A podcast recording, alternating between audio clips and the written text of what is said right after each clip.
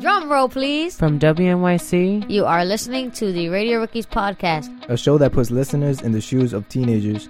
Our lives, Our communities, Our world. Radio Rookies help me learn that the power of the mic that the power of the mic is a beautiful thing. Hey, I'm Veralyn Williams, a producer here at Radio Rookies. Now, on most subjects, Rookie reporter Tangeneka Taylor was quiet. But when she spoke about her home country, Guyana, she would light up. Here she tells a story of why she left Guyana for the U.S. and why her mom had to stay behind. Since I was little, my parents always told me we will move to America.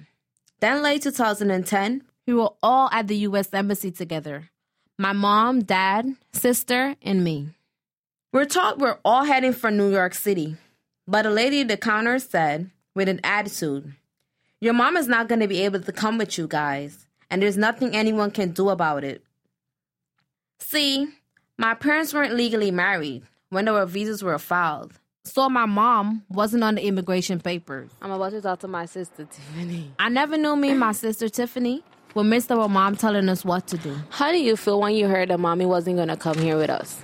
real sad because I grew up with my mother for 21 years of my life and living without her for the first time is hard. In Guyana, my mom used to do everything for us. She'd make breakfast like macaroni and sausage or chow mein, wash our clothing, take us shopping, and I was her baby.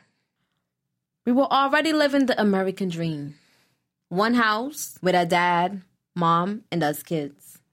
But here, I'm living with my grandmother, and I'm expected to stand on my own two feet.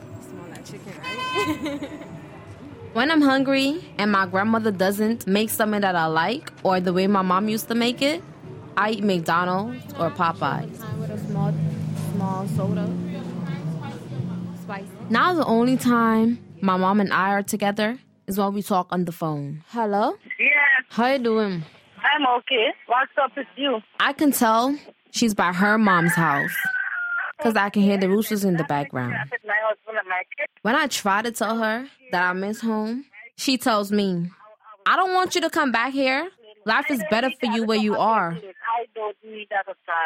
She wants me to stay in New York, get married to some nice rich man, get a nice house, have kids, and come back for the holidays. I look at the movies and I feel life is better there for kids. My mom watches Oprah, America's Got Talent, and American Idol. She sees all those young people making it in life, and she thinks that could be me. But I tell her what she sees on TV is nothing like my new neighborhood, Bed-Stuy, Brooklyn. I don't see anything that I saw on Oprah. Instead, there's a lot of trash on the street, boys hanging out on every corner. And in school, the kids are a lot more disrespectful to the teachers. And she tells me, for now, you just have to adjust, be patient, be calm. You do not have sufficient funds to make this call. When we talk, Your phone number we can stay on the phone for hours.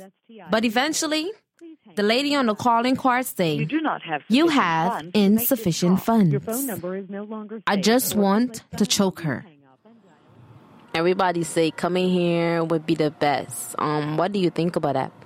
No, it isn't. Tiffany's finding it hard to adjust to this new life too. The reason why I think it's not the best thing is because you got to start your life all over again from scratch.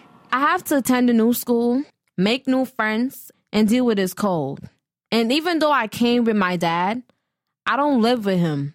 He lives in Pennsylvania because of his job. Walking home and just came from Popeyes, and I'm about to call my dad to see how he's doing.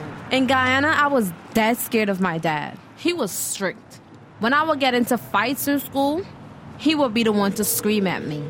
Here, I talk to him every day. He's fun to talk to. Hi, Daddy. Oh, it's cold as brick outside. He tells me he needs to be my best friend and don't hide anything from him. I'ma cry when I get home. Bye bye. One thing I found out being separated from your family because of immigration is something a lot of teenagers go through. I have a friend, Lucero, who's separated from both her mom and dad because they had to stay in Mexico. And my mom told me my cousin was able to bring his son to the US, but his son's mother couldn't come. And then there's my friend Danielle. Where are you from? I'm from the Congo. The first time I met Danielle, I found out she was separated from her mom too. Way longer than me. So, how do you feel about your mother being in Africa and you here? I try not to think about it so much because I'll be worrying, and sometimes I'll be sitting inside my bedroom, start crying. I do feel the same way. Like when I'm feeling down or missing my mom, I cry. I write poems. I write in my diary. So you miss your mother telling you what to do and what not to do? I do need my mom around, but I don't have no choice. I didn't want to come. My mom forced me to come here because she wanted me to have a better life. In order to get that opportunity and a better life, you have to make sacrifices. Everyone does. But it feels wrong having to give up time with the people you love. I can still hear my mom telling me, hurry up and leave for school. Don't have boys touching you. And don't hang out with people you can't learn from. Now, I will be the happiest person on the planet if she was here telling me all those things. All right. This is the poem that I did for my mom.